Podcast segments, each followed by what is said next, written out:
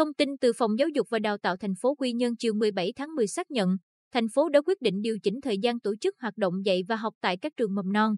mẫu giáo và các nhóm trẻ, lớp mẫu giáo độc lập tư thục trên địa bàn từ ngày 25 tháng 10, thay vì ngày 18 tháng 10 như kế hoạch trước đó.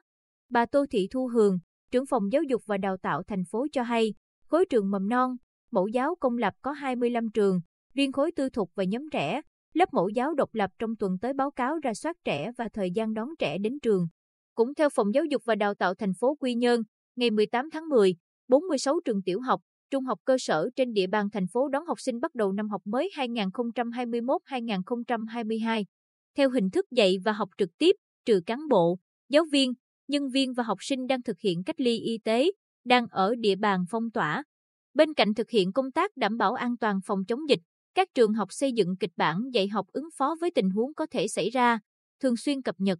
nắm bắt thông tin về tình hình dịch bệnh COVID-19 để kịp thời phối hợp với cơ quan y tế địa phương tầm soát các trường hợp có nguy cơ lây nhiễm COVID-19, tuyên truyền cho học sinh, phụ huynh phối hợp giáo viên theo dõi tình trạng sức khỏe, không cho học sinh đến lớp khi có các biểu hiện sốt, ho, khó thở.